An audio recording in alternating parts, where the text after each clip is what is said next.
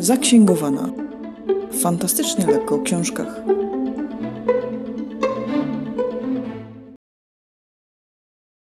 Po tej stronie głośnika Maktire. Podobno dobre fantazy nie może obejść się bez smoków, więc dziś będzie o smokach. A w cyklu Antonego Ryana Draconis Memoria jest ich dosłownie i w przenośni od wyboru do koloru. Spotkać tam można smoki zielone, czerwone, niebieskie, czarne. Każdy z nich jest inny, każdego domeną jest inny teren, a moc ich krwi inaczej działa na ludzi. Bo właśnie ludziom najbardziej zależy na krwi smoków, z której można zrobić eliksiry o różnych właściwościach w zależności od koloru dawcy.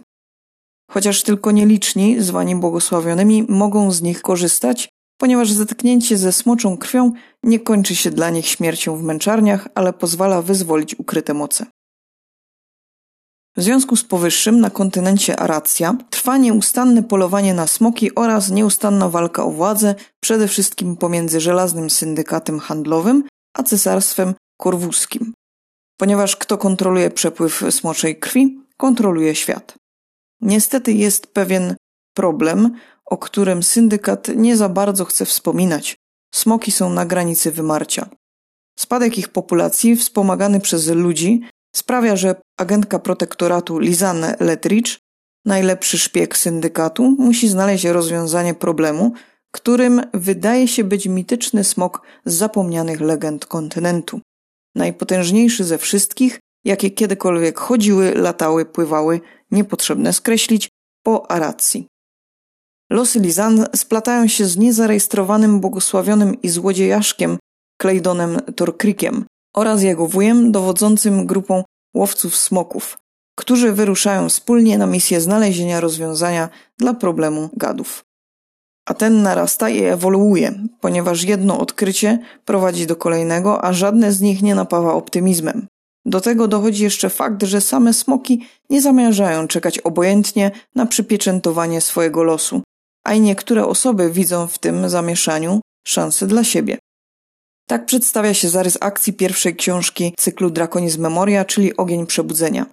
I jeśli jesteście fanami smoków, a brakowało wam ich w fantastycznej literaturze, to myślę, że tutaj zostaniecie dopieszczeni ich ilością, różnorodnością oraz złożonością historii zbudowanej wokół nich, która rozwija się w kolejnych tomach trylogii Legion Płomienia oraz Cesarstwo Popiołów.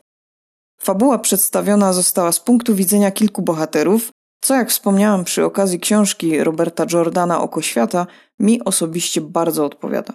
Nabiera przez to głębi i możemy lepiej zrozumieć całość historii opowiedzianą z różnych punktów widzenia.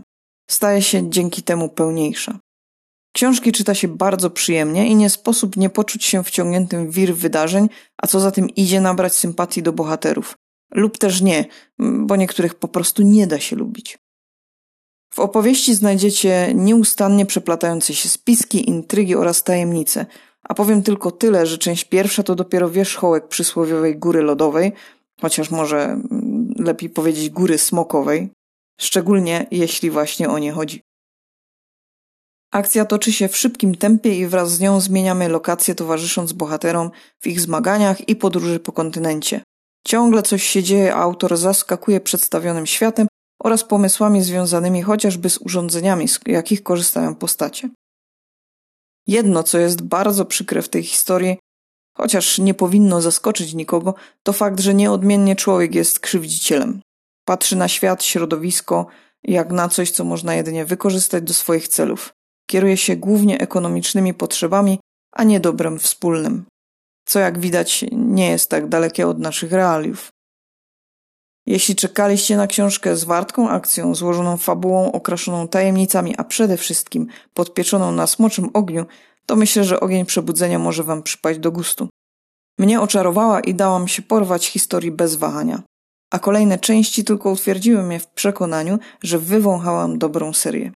Oczywiście może całość nie jest idealna, e, jednak ta przyjemność z podróży ze smokami jest warta tego, żeby przymknąć czasem oko i delektować się widokami.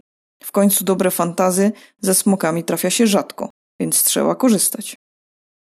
Dziękuję, że zostaliście do końca. Standardowo zachęcam do śledzenia kanału w mediach społecznościowych oraz subskrybowania. A ja lecę pożerać kolejne opowieści, nim one pożerą mnie i żeby potem mieć o czym gadać. Nieustanne podziękowania dla silnej grupy wsparcia wszelakiego. Do usłyszenia.